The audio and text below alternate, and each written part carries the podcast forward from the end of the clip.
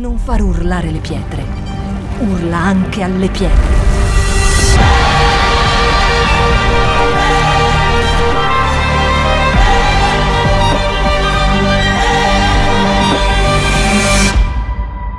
Shout 2022. Alza il volume della tua fede. Il tema della nostra predica di oggi penso che tocchi molte persone, solo i perfetti non saranno toccati, ma non so se sono qui, magari sono in cielo. E se c'è, qualcuno perfetto, c'è qualcuno che è perfetto qui? Vorrei pregare contro questo spirito menzognero che è sopra di te, legarlo subito, l'orgoglio, eccetera. Il titolo della predica di oggi è Voglio fare tutto giusto ma non riesco aiuto. Vi è mai capitato di dire, di mettervi un sacco di allora, lunedì inizio la dieta, digiunerò, pregherò, sarò una brava persona, un bravo marito, una brava moglie, un bravo figlio, un bravo genitore. Eh, questa cosa non va bene nella mia vita, ma da domani, oddio, son, sto diventando dipendente dalle reti sociali, ma da domani non guarderò, anzi guarderò massimo mezz'ora, alla fine del giorno ho guardato tre ore. Eh, io sicuramente non mangerò più perché sto ingrassando troppo e alla sera ti odi perché hai mangiato anche di più più di quanto mangio abitualmente, perché quel giorno è stato un giorno che era una tragedia. Chi ha già vissuto questa allegria? Yuhu! Tutti gli umani dicono amen. A volte noi pensiamo poi, guarda come noi siamo fatti, come noi abbiamo un'idea di Dio sbagliata e pensiamo che Dio ci ami e ci usi solo perché siamo molto perfetti. Quindi alcune persone pensano che quando noi abbiamo delle vittorie, quindi tu vedi dei predicatori qui, vedi i pastori e vedi qualcuno che ti dice sì, ce l'ho fatta, digiuno, prego, fa. uno guarda e si sente veramente una cacca dicendo io proprio non ci riesco a fare sta cosa. Poi ci sono quelli che sono già un po' più avanti che ce la stanno facendo e dicono amen. Però tutti noi partiamo da basi diverse. È vero che ci sono delle persone che sono cresciute in delle famiglie dove ti hanno insegnato un po' di più l'ordine, quindi sei un po' più ordinato. Poi l'altro è cresciuto in una famiglia dove c'è il disordine e ognuno un po' si adatta a quello che è il suo background. Avete già visto un ordinato con un disordinato? Quello ordinato guarda il disordinato e dice tutto. Quello disordinato guarda e dice troppo precisino, sei mai stato a casa sua? Ognuno guarda il mondo dal suo punto di vista, vero? Quello ordinato guarda il disordinato e dici quello super pulito va nella casa dell'altro e controlla anche se hanno passato la polvere. Io ho già visto gente andare negli alberghi e far così. Come per dire, vediamo se puliscono bene.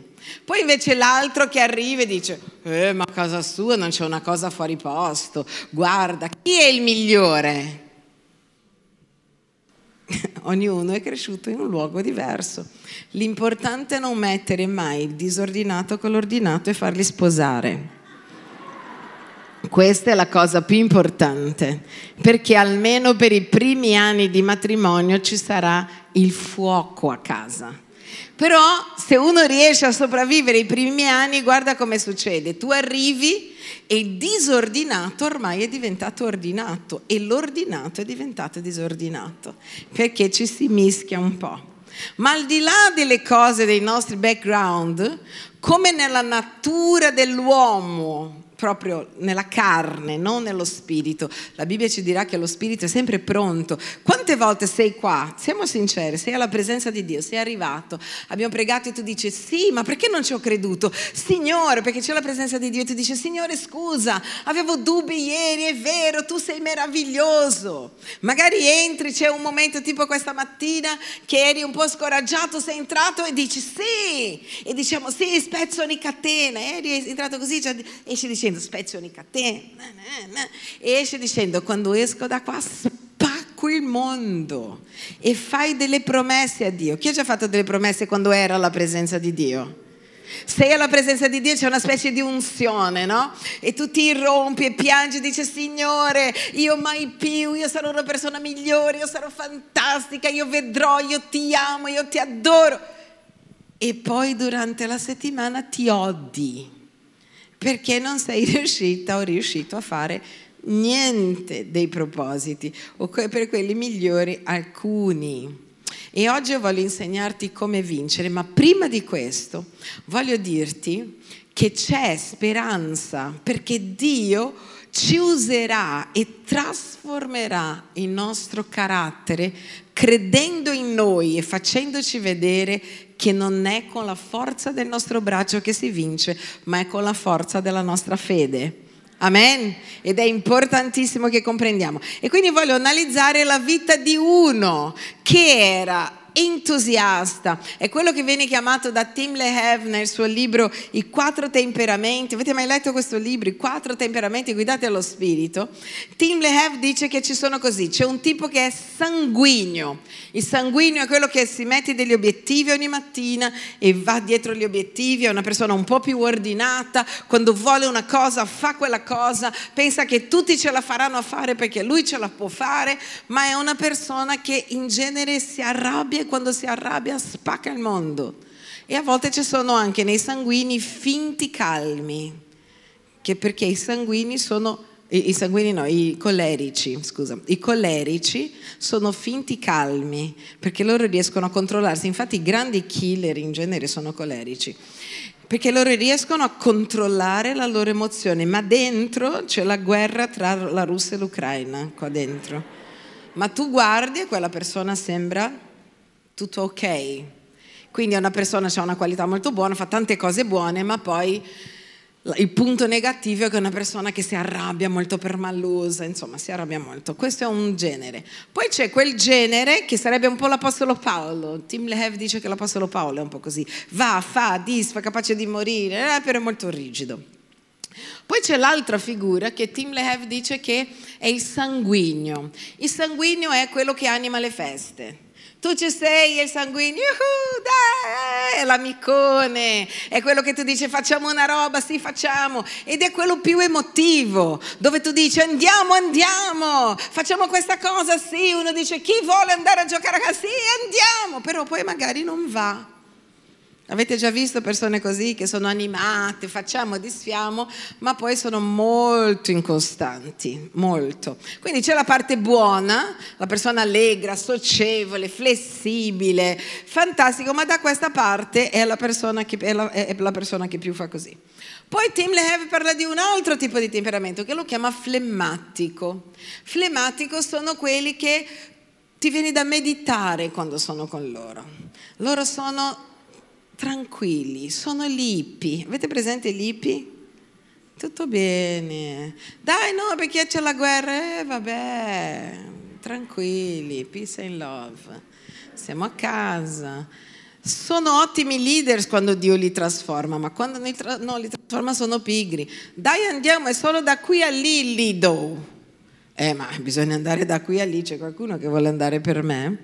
Quindi la parte buona è che è una persona più tranquilla, ma è una persona più rilassata nelle sue cose, fa fatica ad essere disciplinata, a fare delle cose forti. Quando Dio lavora diventa un ottimo leader. Poi c'è il malinconico, melancolico, poi non so come si dice esattamente, malinconico, melancolico. Ok, comunque, questi in genere sono gli artisti, perfezionisti perché sono artisti e loro si criticano dalla mattina alla sera. Mentre il flematico ha mille difetti e lui si dimentica anche del suo difetto, il, questo povero melancolico è quello che è così preciso, sensibile, la sua esagerata sensibilità fa delle cose meravigliose nell'arte, ma nella vita personale vivi cercando di trovare il difetto. Cos'è che ho fatto che devo fare meglio? Uno dice che bello quello che hai fatto, ma può sempre migliorare.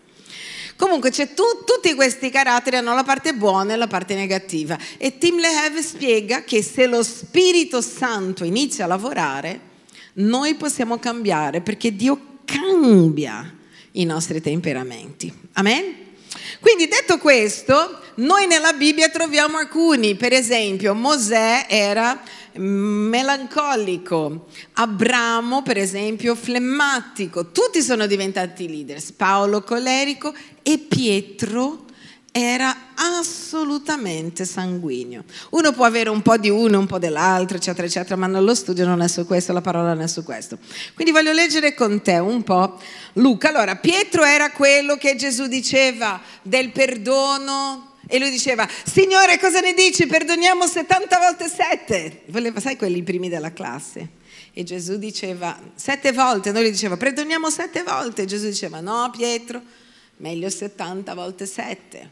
C'era qualsiasi cosa, c'era Pietro davanti. Se tu noti quando Gesù sta parlando del giovane ricco, per esempio, lui dice, sai perché sarà difficile che i ricchi entrino nel regno dei cieli, bla bla bla. Invece di ascoltare c'è subito dopo. E Pietro ha detto, perché è in genere un leader in un gruppo. Vuoi vedere qual è il leader del gruppo? È quello che ha sempre un'opinione. In genere un leader ha la sua opinione. E quindi lui già inizia a dire, eh, Signore, ma noi abbiamo lasciato tutto per te, eh? tipo, e noi, a noi cosa succederà? Quindi sempre quello che cerca di dire la sua, cerca di entrare nei discorsi, ma molto emotivo. Amen? La persona a volte è molto emotiva quando sente qualcosa, fa delle promesse a Dio, questo può succedere a tutti i temperamenti. Quindi c'è la presenza di Dio, fai delle promesse incredibili. C'è un momento d'amore con tuo marito, con tua moglie, un only you, e quel giorno dice perdonami per tutto, io sarò la persona migliore, mai più succederà. Passa il momento emotivo e con il momento emotivo passano anche le promesse. Però le persone poi ci rimangono male perché tu di base vuoi fare la cosa giusta. La Bibbia ci dirà che lo Spirito vuole fare la cosa giusta, perché c'è lo Spirito Santo dentro di noi, lo Spirito ha voglia di pregare, di digiunare, di amare Dio, di essere perfetto, lo Spirito Santo dentro di noi, che viene chiamato da Paolo l'uomo interiore, ha voglia di servire Dio, c'è, c'è. Ma lo spirito entra in lotta con la nostra carne che non è convertita. Dilla al tuo amico, la tua carne non è convertita. Quindi sei tu che devi domarla. Pastore, per quanto tempo dovrò domarla? Per tutta la vita. Perché la mente viene trasformata leggendo la parola di Dio, conoscendo le cose di Dio. Lo spirito è pronto perché lo Spirito Santo è dentro di noi e la carne, cioè la natura umana, lotterà con tutti i principi spirituali sempre. Però, visto che è una lotta che ci sarà sempre, è meglio imparare a lottare. Amen. Se tu dici dovrò lottare tutta la vita con questa cosa, cosa fai? Impari a lottare e a gestire la tua carne. Quindi quando tu vedi delle persone che ce la stanno facendo, non è che sono meglio di te, hanno solo imparato prima di te la lotta e stanno gestendo quella lotta. È come dire, c'è una persona che sta lottando judo, lei lotta da dieci anni, quindi è già cintura nera. Tu arrivi, guardi la persona che lotta cintura nera e dici, io non ce la farò mai a lottare in quel modo. Io ho mai fatto judo nella vita. Ma magari se tu facessi judo anche te, chi lo sa, magari diventavi anche maestro di quello della cintura nera, perché quella persona si è allenata da più tempo. Amen? Guardiamo questo passaggio, Luca 22 dal 31 al 34, dove noi troveremo il nostro caro Pietro. E il Signore disse, Simone, Simone, ecco Satana ha chiesto di vagliarti come si vaglia il grano, ma io ho pregato per te affinché la tua fede non venga meno.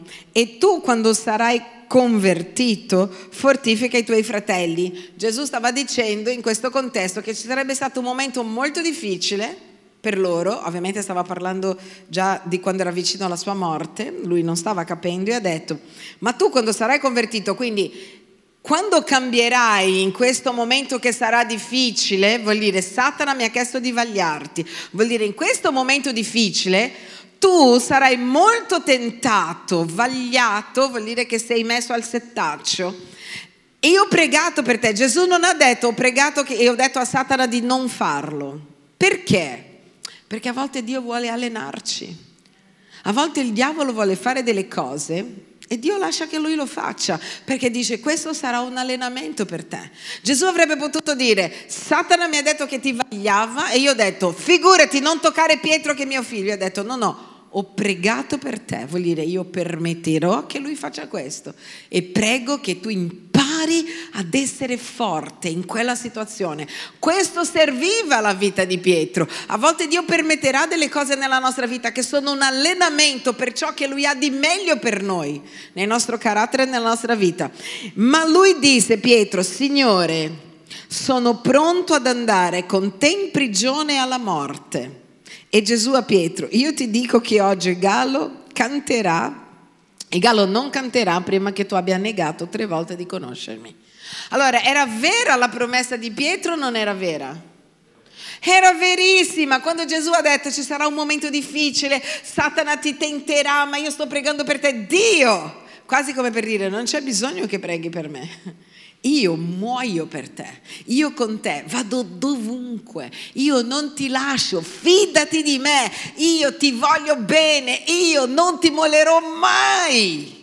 Quanti hanno già detto mentre hanno sentito qualcuno che è scappato, è fuggito con una, una persona che ne so, che ha perso la testa e al momento hai pensato, ah, che cosa terribile, ma dentro c'era, come non succederà mai? Però può succedere. L'Apostolo Paolo dice che sta in piedi, attento a non cadere, perché vuol dire che l'altro che è caduto non è stato attento. Amen? Tutti noi, tutti noi, nessuno di noi è supereroe. E quindi lui è lì con il suo Signore, conta su di me. Guardiamo un altro passaggio in Matteo 16 dal 21 al 23. Dice così, da allora Gesù cominciò a spiegare ai suoi discepoli che doveva andare a Gerusalemme e a soffrire molte cose da parte degli anziani, dei capi dei sacerdoti e degli scribi, essere ucciso e risuscitare il terzo giorno. Guarda di nuovo, Pietro, trattolo da parte, sempre Pietro, trattolo da parte, cominciò a rimproverarlo dicendo, Dio non voglia Signore, questo non ti avverrà mai. Ma egli voltandosi dice, vattene da me Satana, tu mi sei di scandalo, tu non hai il senso delle cose di Dio ma degli uomini. Che cosa stava dicendo? Sto facendo un discorso spirituale, ma tu sei entrato nella carne. Qual era la carne? È entrato nel suo amore per Gesù. In quel momento Gesù ha detto morirò, sarò ucciso, mi picchierò, tutti che di... io mi immagino tutti che dicevano wow sarà un momento difficile, Pietro lo chiama da parte, non sarà mai, io non permetto che succeda. Guarda che mi metto io davanti se vengono i soldati. Non pensare che ti succederà una cosa così, perché io non permetterò. E Gesù gli dice, lontano da me Satana. In quel momento Gesù riconosce che il diavolo sta usando i suoi sentimenti per Gesù, il suo amore per Gesù, ma non sta capendo le cose spirituali, sta vivendo nella sua emotività. Amen? Quando ci sono, è come negare la, realtà dicendo ce la faccio, ce la posso fare, non stai comprendendo le cose spirituali. E di nuovo no, noi qua troviamo Pietro. Guardiamo Matteo 26 dal 69 al 75. Dice così, Pietro intanto stava seduto, avevano già preso Gesù là, avevano già portato in mezzo a tutti i, i farisei, i leaders religiosi Pietro intanto stava seduto fuori nel cortile, una serva gli si avvicinò dicendo, anche tu eri con Gesù il Galileo, ma egli non legò, negò davanti a tutti dicendo, non so cosa dice, come fu uscito nell'atrio, un'altra lo vide e disse a coloro che erano là, anche costui era con il Nazareno. Guarda avanti cosa dice. Egli negò di nuovo giurando giurando non conosco quell'uomo. Di lì a poco coloro che erano presenti si, si avvicinarono e dissero a Pietro, certo anche tu sei di quelli perché anche tu, anche il tuo parlare ti fa riconoscere. Ma egli cominciò a imprecare e giurare, cioè incominciò a bestemmiare imprecare e bestemmiare, cioè quello che ha detto, mi metterò davanti a te, nessuno ti farà del male, io non ti lascerò perché io ti voglio bene, come dire Signore io diginerò, io farò, io non lascerò la chiesa, io non cadrò, io non peccherò, io non guarderò questo, io starò bene. E Gesù ha detto, Pietro, non succederà questo, perché tu cammini, stai camminando nella carne, tu mi rinnegherai, io non sarà mai non solo lo ha rinnegato, ma dice imprecando. Oggi se lui fosse italiano avrebbe chiamato Dio di porco Eva di prostituta, tutti questi nomi che vedete qui, davanti a tutti, perché dice che l'ha fatto davanti a tutti e ha anche giurato, giuro per il cielo che non l'ho mai visto. Che cosa è entrato in quel momento nella vita di Pietro? La paura. Lui amava Gesù? Certo che amava Gesù, ma in quel momento cosa è successo? È successo la paura, la paura di dire questi adesso mi fanno fuori. Una volta, una volta noi abbiamo avuto in chiesa una ragazza che era figlia di una famiglia um, del sud della Calabria che erano coinvolti con la Calabria cosa che c'è l'andrangheta molto coinvolti e la figlia comunque era venuta da noi, si era convertita e aveva deciso che non voleva più vivere con i genitori, insomma c'era un casino con i genitori, hanno litigato e la figlia è scomparsa. E la famiglia ha pensato che era in chiesa. E non so come, no, so come, sono andati da un pastore che non farò nome a Milano pensando che era in quella chiesa e il pastore ha dato il mio indirizzo. ha detto, non sono io, guarda, vive lì, nome e cognome. E quindi que- queste persone, sono venute in tanti, sono venute a casa mia, io non c'ero. C'era il pastore Giuli che stava cercando, preparando la grigliata per una riunione. E quando hanno detto, ecco io lui ha detto, io non c'entro niente, io sono solo il giardiniere. Ancora oggi io prendo in giro il pastore Giuli per questo e dico, bello, mi hai proprio salvata. Io sono il giardiniere, c'entro niente. Non è perché uno non ti ama, ma è perché in alcuni momenti di difficoltà, quando uno è lì davanti a dire adesso mi fanno fuori, a volte viene fuori la paura. Io so che il pastore Giulio mi vuole bene, ma in quel momento ho pensato adesso mi ammazzano, sono solo giardiniere, c'entro niente. Neanche come per dire non la conoscono. Io sono il giardiniere di questa famiglia. Perché in quei momenti quando una persona è molto emotiva, e quindi che cosa è venuta? Pietro ha visto che portavano Gesù, picchiavano Gesù, stavano eh, facendo del male a Gesù, ha visto l'umiliazione di Gesù, perché la Bibbia dice che lo seguiva da lontano, quindi vuol dire ha visto tutto quello e ha detto il prossimo sono io. Sei tu, non sono io, non lo conosco. Anzi, ha cominciato a chiamare Dio di porco il mondo e ha detto io giuro, giuro, giuro, è uno che mi assomiglia, ma non sono io. Quindi a volte la nostra emotività gioca, ma non vuol dire che Pietro non amava Gesù. Però ovviamente se tu guardi in Giovanni 21, 17, no anzi, siamo ancora, continuiamo questo qua, siamo ancora non ho finito. Poi continua e dice, sprecare e giurare, non conosco quell'uomo. In quell'istante il gallo cantò. Pietro si ricordò delle parole che Gesù gli aveva detto e prima che il gallo canti tu mi rinegherai tre volte, è andato fuori pianse amaramente. E qua entra quando noi ci flagelliamo e diciamo, come ho potuto fare questo? Pietro si allontana da loro e inizia a piangere, io mi immagino, sai quei pianti, dicendo come ho potuto, appena tradito il maestro. Ho detto che l'avrei seguito, ho detto che l'avrei amato, ho detto che sarei stato con lui, ho detto tutto, ho detto. Ho detto non ti lascio, ti amo, ti adoro, ti tutto. Anzi, ti, mi metterò davanti a te e nessuno ti porterà via nella croce. E quello era lo spirito di Pietro, era il cuore di Pietro per Gesù. Ma lui non aveva ancora gestito la sua emotività. E nella sua emotività sia si proponeva per cose che non era in grado di fare, sia che si tirava indietro perché aveva paura di quello che doveva soffrire. Ma quando uno piange amaramente vuol dire che si sente un cane, con tutto rispetto per i cani. Cioè, cosa vuol dire? Avete, vi siete mai sentiti così? Che avete promesso delle cose a Dio, magari non so, c'era un digiuno e tu dici parti e poi nel quarto giorno mangi il frigo. È già successo anche a me, tranquilli, tratto da una storia vera. E voi dice, ma perché? Io so che amo Dio, io so che amo la Chiesa, perché ho rotto questo digiuno? Perché, Signore, perché?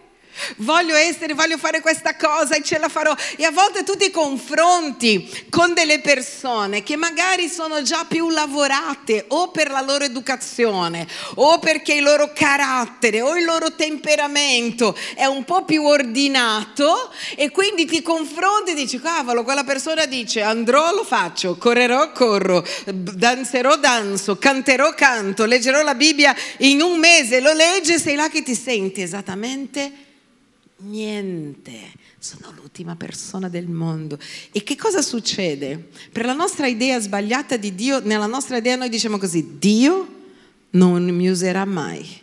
Dio usa quella persona perché quella persona è brava, perché quella persona ce l'ha fatta, perché quella persona... E la verità è che quando noi ce la facciamo e le vittorie che noi vi raccontiamo, è solo perché abbiamo imparato a lottare.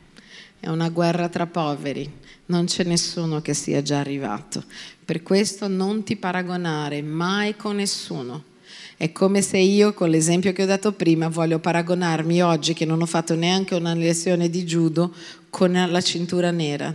E inizio a dire, come mai lui riesce? Fai così e cadono tutti, io faccio così e cado io. Come mai? Come mai questa cosa?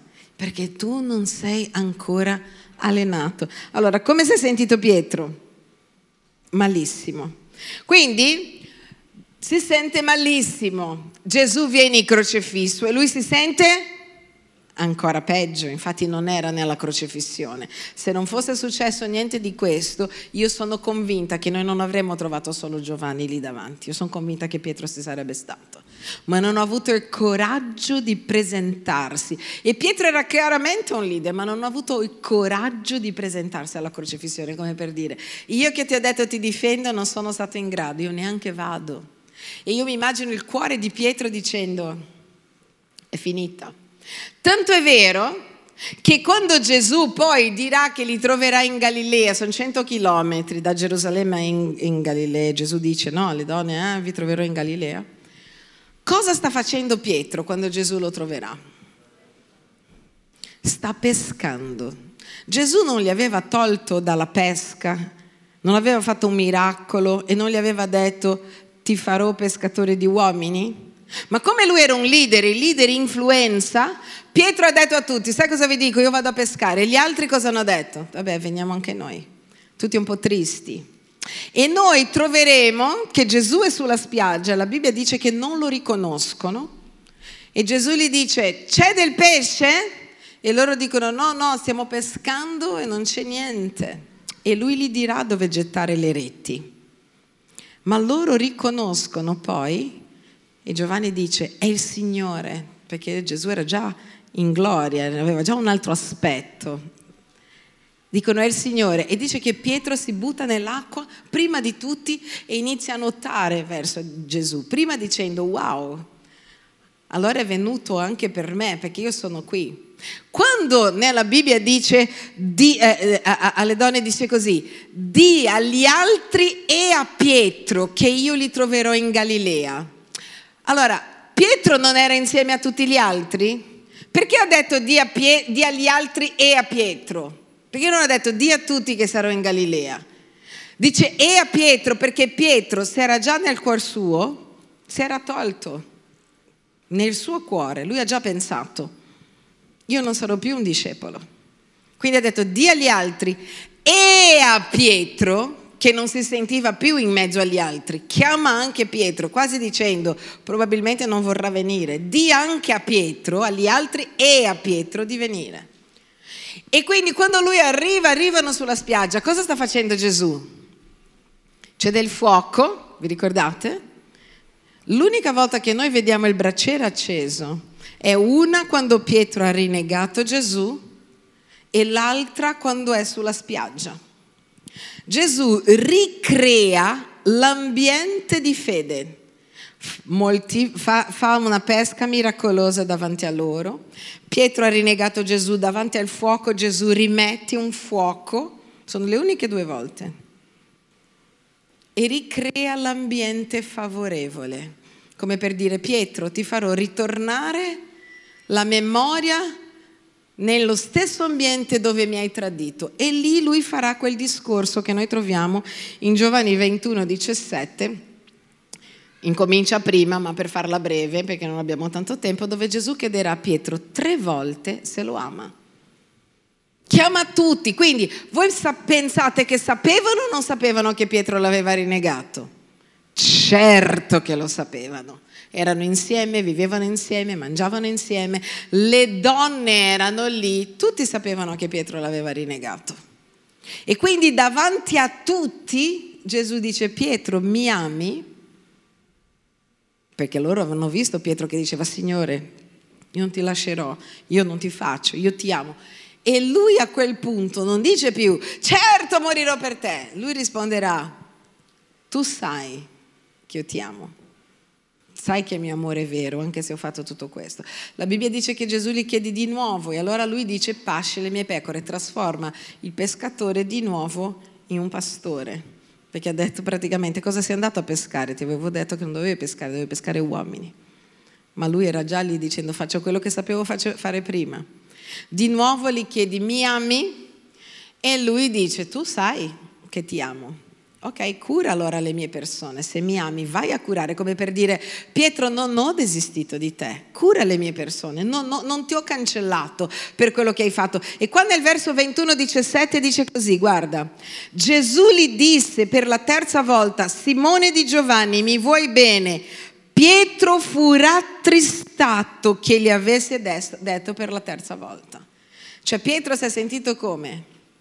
Umiliato. Davanti a tutti mi dice, mi ami? Sì. Mi ami? E quando dice per la terza volta, dice che Pietro ci rimane malissimo.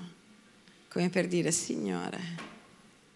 E lui risponde, mi vuoi bene? E gli rispose, Signore, tu sai ogni cosa tu conosci che ti voglio bene. E Gesù di nuovo gli dice, gli dice pasci le mie pecore. Allora, io penso a me e penso che se una persona mi avesse rinnegato tre volte, una volta è tradito una volta, una volta il tuo amico, la tua amica, il tuo coniuge fa una volta una cosa contro di te, noi cosa facciamo? Io non so noi, ma Gesù lo chiama e gli dice cura le mie persone, Pietro. È la cura d'anima di Gesù. E in, continuando andando avanti, guarda cosa dice Gesù davanti a tutti.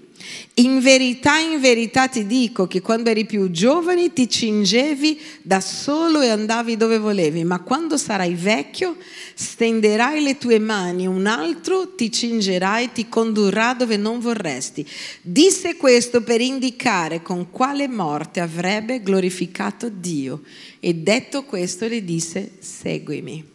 Cioè Gesù davanti a tutti ha detto, ragazzi, il Pietro che mi ha rinnegato, io so che lui mi ama e io continuo a fidarmi di lui e gli dico, non importa quello che hai fatto Pietro, io so che mi amavi, ma non sapevi gestire la tua carne perché so che tu mi ami.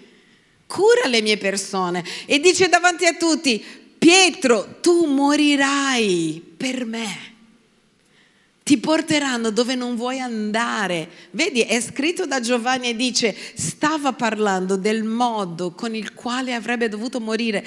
Tutti hanno capito, quindi lui è stato umiliato davanti a tutti, ma davanti a tutti Dio gli ha detto, tu arriverai a morire per me, Pietro.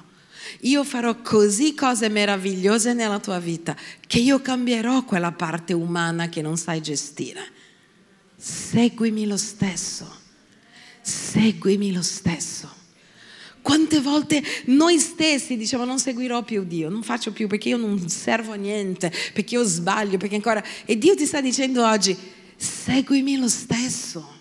Non importa quanto stai sbagliando, l'importante non è il risultato per me, è il tuo cuore. Per questo Pietro diceva, Signore, tu sai che io ti amo ho combinato tutto questo casino, ho sbagliato, non sono riuscito a fare quello che dovevo fare, ma tu sai che dentro il mio cuore io davvero volevo morire per te, io davvero volevo digiunare 200.000 anni, io davvero volevo leggere, io davvero volevo essere un buon marito, io davvero volevo essere un buon leader, io davvero volevo essere una buona madre, io davvero, tu sai, tu conosci e lui dice allora cura le mie persone Se tu sai che io ti conosco, non fermarti ai tuoi errori, cura le mie persone, seguimi, anche se ancora nella tua natura umana tu non ce la stai facendo, seguimi lo stesso. Amen? Dì alla persona di vicino a te, seguilo lo stesso. L'Apostolo Paolo in Romani, dal capitolo 5 al capitolo 8, e lo devi leggere intero, fa un discorso meraviglioso. E io voglio concludere leggendovi questo discorso. In Romani 7, da 14 a 25 dice così. Sappiamo infatti che la legge è spirituale, dite com'è spirituale. Ma io sono carnale, venduto come schiavo al peccato, poiché ciò che faccio io non lo capisco. Infatti non faccio ciò che voglio, ma faccio quello che odio. Vi è mai capitato questo? Ora, Infatti non faccio quello che voglio, ma quello che odio. Ora, se faccio quello che non voglio, ammetto che la legge è buona. Allora non sono più io che faccio, ma è il peccato che abita in me. Difatti, io so che in me, cioè nella mia carne, non abita alcun bene. Dite come nella mia carne non abita alcun bene. Perché in me si trova il volere, ma il modo di compiere il bene no. Continua. Infatti il bene che voglio non lo faccio, ma il male che non voglio è quello che faccio. Ora se io faccio ciò che non voglio, non sono più io che lo compio, ma è il peccato che abita in me. Mi trovo dunque sotto questa legge. Quando voglio fare il bene, il male si trova in me. Infatti io mi compiaccio della legge di Dio secondo l'uomo interiore, ma vedo un'altra legge nelle mie membra che combatte contro la legge della mia mente e mi rende prigioniero dalla legge del peccato che è nelle mie membra, me infelice. Chi mi libererà da questo corpo di morte? Grazie siano resi a Dio per mezzo di Gesù Cristo, nostro Signore. Così dunque, io con la mente servo la legge di Dio, ma con la carne la, la legge del peccato. Non è il ritratto di Pietro? Ma non finisce qua, se tu leggi solo questo sembra vabbè non c'è niente da fare, io voglio fare il bene, il mio cuore vuole fare il bene, la mia carne fa il male, è il peccato che abita in me. Ma se tu leggi dal 5 all'8 tu vedi che Paolo sta facendo un discorso enorme e sta dicendo che l'uomo che è sotto la legge umana, legge di Dio, ma che fa con le sue proprie forze, senza la grazia, dice l'uomo sa quello che è giusto o sbagliato, ma non riesce da solo a fare le cose. Quindi lui dice la legge mi dice quello che è giusto o sbagliato, ma io mi ritrovo che con la mente voglio fare ciò che è giusto, ma con la mia carne finisco per non riuscire. E guarda la soluzione, in Romani 8 dall'1 al 5 dice così, non c'è più dunque nessuna condanna per quelli che sono in Cristo Gesù, i quali non camminano secondo la carne, ma secondo lo Spirito, perché la legge dello Spirito della vita di Cristo mi ha liberato dalla legge del peccato e della morte. Quindi lui sta dicendo, con la legge di Mosè, che era buona, mi ha insegnato ciò che è bene e male, io non avevo forza. Ma adesso che c'è Gesù nella mia vita e sono nella legge dello Spirito, sono libero della legge della carne. Sta dicendo, lo Spirito Santo mi aiuterà a venire fuori lo Spirito Santo mi aiuterà. Quindi prima era buono, tutte le persone, tutti gli esseri umani sanno ciò che è giusto o sbagliato. Voi pensate che una persona che uccide qualcuno non sa che è sbagliato uccidere? Certo che lo sa, ma non ha la forza in sé di uscire da quello. Ma con la legge dello Spirito, che viene chiamata la grazia di Dio, Paolo dirà è secondo lo Spirito, perché la legge dello Spirito della vita in Cristo mi ha liberato dalla legge del peccato e della morte. Continua dicendo così, infatti ciò che era impossibile alla legge, cioè alle regole, perché la carne la rendeva impotente, Dio lo ha fatto mandando il proprio figlio in carne, simile a carne di peccato, e a motivo del peccato ha condannato il peccato nella carne, affinché il comandamento della legge fosse adempito in noi, che camminiamo non secondo la carne, ma secondo lo spirito. Infatti quelli che sono secondo la carne pensano alle cose della carne, invece quelli che sono dello spirito pensano alle cose dello spirito. Amen. Che cosa sta dicendo? Pietro stava vivendo questo. Gesù non era ancora morto con la vita di Pietro, Gesù era lì, ma lui non aveva la forza. Lui aveva conoscenza della legge, ma nella mente lui diceva farò ciò che è giusto, la sua carne era debole. Ma dopo che Gesù è morto e ha cancellato i nostri peccati e la forza della legge, cioè la forza del peccato, adesso che viviamo nella legge dello Spirito. Quindi qual è la chiave? Dite com'è, qual è la chiave? La chiave spirituale. Non cercare di dire ce la faccio, ce la faccio, ce la faccio perché sarai frustrato. Non cercare di dire sarò buono, sarò bravo e sarò meravigliosa. Sarai frustrata. Dice camminare per lo Spirito. E Paolo ancora ti dà un'altra dritta. Dice così in 2 Corinzi 3:18. E noi tutti a viso scoperto, contemplando come in uno specchio la gloria del Signore, siamo trasformati nella sua medesima immagine di gloria in gloria, secondo l'azione. Dite com'è l'azione l'azione del Signore che è lo Spirito. Guarda che cosa sta dicendo. Dice, contemplando come uno specchio la gloria di Dio. La gloria di Dio è tradotto con la, tradotto con la parola kabod. La presenza di Dio. Sta dicendo, quando io sono alla presenza di Dio, contemplando vuol dire fermi guardando una cosa, specchiandosi in quella cosa, meditando su quella cosa, amando quella cosa, adorando quella cosa, sta dicendo, quando io sono alla presenza di Dio, io sono trasformato, cambio il mio modo di essere e cosa divento? Nella immagine di Cristo. Inizio a diventare come Gesù e dice questo avverrà da un livello di gloria a un altro livello di gloria. Vuol dire io vincerò qui, domani io vincerò qui e poi io vincerò qui e dice secondo l'azione, l'opera pratica dello Spirito Santo in te. Qual è la soluzione? Una vita spirituale. Se tu dici, pastore, non ce la sto facendo, non ce la sto facendo, dedica adesso a delle cose dello Spirito, pratiche. Inizia oggi a fare un digiuno, non ce lo sto facendo, domani cado, non importa, hai detto 21 giorni, hai mangiato nel secondo, rincomincia nel terzo, fino a 21 giorni. Non importa che in questi 21 mangerai una volta qui, una volta lì, tu continua a cercare le cose dello Spirito. Dice non riesco a leggere la Bibbia, leggi lo stesso, metti quella audio, vai in macchina, non importa, anche se non ce la stai facendo, dedicati alle cose di Dio. Io ogni volta che, mi, che casco da qualche parte, questo è quello che faccio. Non riesco a stare alla presenza di Dio, metto la lode lo stesso, che non mi vuol dire niente. Ho già ascoltato a volte due ore di lode, di adorazione, le canzoni che mi fanno piangere, non mi succedeva niente. È già successo con te? Anzi, ti dà quasi fastidio la lode, non riesci a entrare alla presenza di Dio. Vuoi leggere, hai letto un capitolo, due capitoli, tre capitoli, poi quando te ne accorgi la tua mente sta pensando altrove, tu hai letto e devi tornare all'inizio perché non hai capito niente.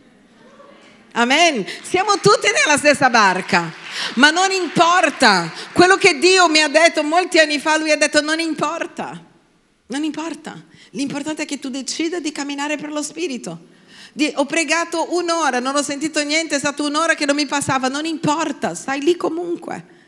Cerca le cose di Dio, perché si vince questa battaglia per lo Spirito sono cose spirituali. Jensen Franklin, proprio il, del libro che abbiamo lì, lui dice, sapete quante persone che erano anche dipendenti dalla droga, io li ho fatto digiunare, loro non sapevano neanche cos'era il digiuno, non importa, cerca Dio, anche se cadi 200 volte, rialzati tutte le altre 200, non importa come sarà il risultato, importa che tu stai cercando Dio. Amen. E lui dice, se tu cerchi alla sua presenza, anche cinque minuti, anche due minuti, anche due minuti. L'altro giorno io vedevo un, un coach di, di, persone che fanno um, ginnastica, lui diceva, prima di mangiare, prima di cena, fai così che bruci. E io ho detto, ottimo, così bruci 5 calorie. E io ho pensato, la gente lo fa, ma per le cose di Dio no. Non riesci a pregare un'ora, prega un minuto. Vai lì e di Signore, io voglio guarire, aiutami. Basta, neanche un minuto è passato. Non importa, cerca le cose spirituali, perché Paolo dice, quando tu inizi a contemplare le cose spirituali, tu verrai trasformato, cambiato. E Paolo dirà sempre in Galati 5,16: dice, Vi dico, se camminate secondo lo Spirito, non adempirete affatto i desideri della carne. Camminare secondo lo Spirito vuol dire cerca Dio. Anche quando non riesci a cercare Dio, cercalo lo stesso. Fai una preghiera, sto male, aiutami. Falla prima di pranzo e prima di cena, come diceva il tipo. Lui ti dice fai così che bruci. Io ho detto, la gente è lì che 5 minuti brucia, perché i credenti per 5 secondi non possono dire, Dio non ce la sto facendo, ma io ti adoro, tu sai che io ti amo. Quello che però lui ti vuole dire è non fermarti solo perché ancora non hai allenato la tua carne a obbedirmi. Non fermarti solo perché la tua carne ancora non sa camminare per lo spirito. Perché tu cambi. Vedete, io di base, di carattere, quando ho fatto il test di Tim Lehev, io ero all'inizio sanguigna, flemmatica. Passami sopra, tutto andrà bene molto entusiasta, farò, eh, infatti ero dovunque, facevo tutto, ci sono. Ma molte volte io ero delusa da me, perché nel mio carattere, nel mio temperamento, io volevo fare 100, mi davo degli obiettivi così, digiunerò 40 giorni ad acqua. Poi riuscivo a digiunare un giorno ad acqua, due, ed ero, ecco, non valgo niente, ci sono quelli che fanno 40 giorni. Ma Dio ha incominciato a dirmi, tu vuoi avere forza per un giorno riuscire a fare 21, 10, quanto vuoi? Vuoi essere libero? È la legge dello spirito che ti libera, non la legge della carne. Passa più tempo alla mia presenza, stai con me di più, impara ad ascoltare la mia voce e troverai in te una forza che non avevi. E troverai in te una forza che non avevi e incomincerai a vincere. Io mi ricordo ancora la prima volta che ho digiunato, credo erano dieci giorni che facevo ad acqua, io sono andata persino a nuotare. Avevo una forza perché passavo tempo con lui. All'inizio poco, Gesù aiutami solo due minuti, ce la devo fare, dammi grazia. E poi non pensavo al risultato, pensavo all'ubbidienza. Non pensavo ce la farò, anche se facevo tutto male, io pensavo io ti onorerò, perché non lo farò per riuscire, lo farò per amarti. E questo è cambiato tutto. Non farò 20 giorni di chissà cosa per dire ce l'ho fatta. Signore, forse ho fatto 21 giorni tutto sbagliato, ma l'ho fatto per onorarti. E questo incomincia a cambiare le cose. Voi sapete come Pietro è finito, no? La, la tradizione della Chiesa dice che lui è morto, così è una tradizione, ma si crede sia vero, crocifisso e la tradizione dice che non ha voluto essere crocifisso così, ma al contrario, perché non si sentiva degno neanche di avere la stessa morte di Cristo. Questa è una tradizione, non si sa, ma si sa comunque che è morto martire. E io immagino colui che aveva paura è riuscito a vincere le sue paure perché ha ascoltato Gesù e ha creduto che lui sapeva che lui lo amava.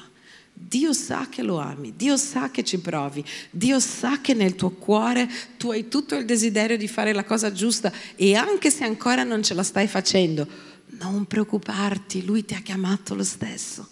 Lui oggi ti sta dicendo, mi ami, allora cura le mie persone e seguimi, perché io mentre stai facendo questo, mentre sei alla mia presenza, aggiusterò tutto quello schifo che non ti piace di te. Amen? Non far urlare le pietre, urla anche alle pietre.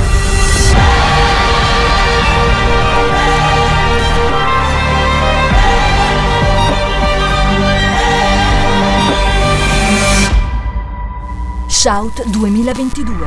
Alza il volume della tua fede.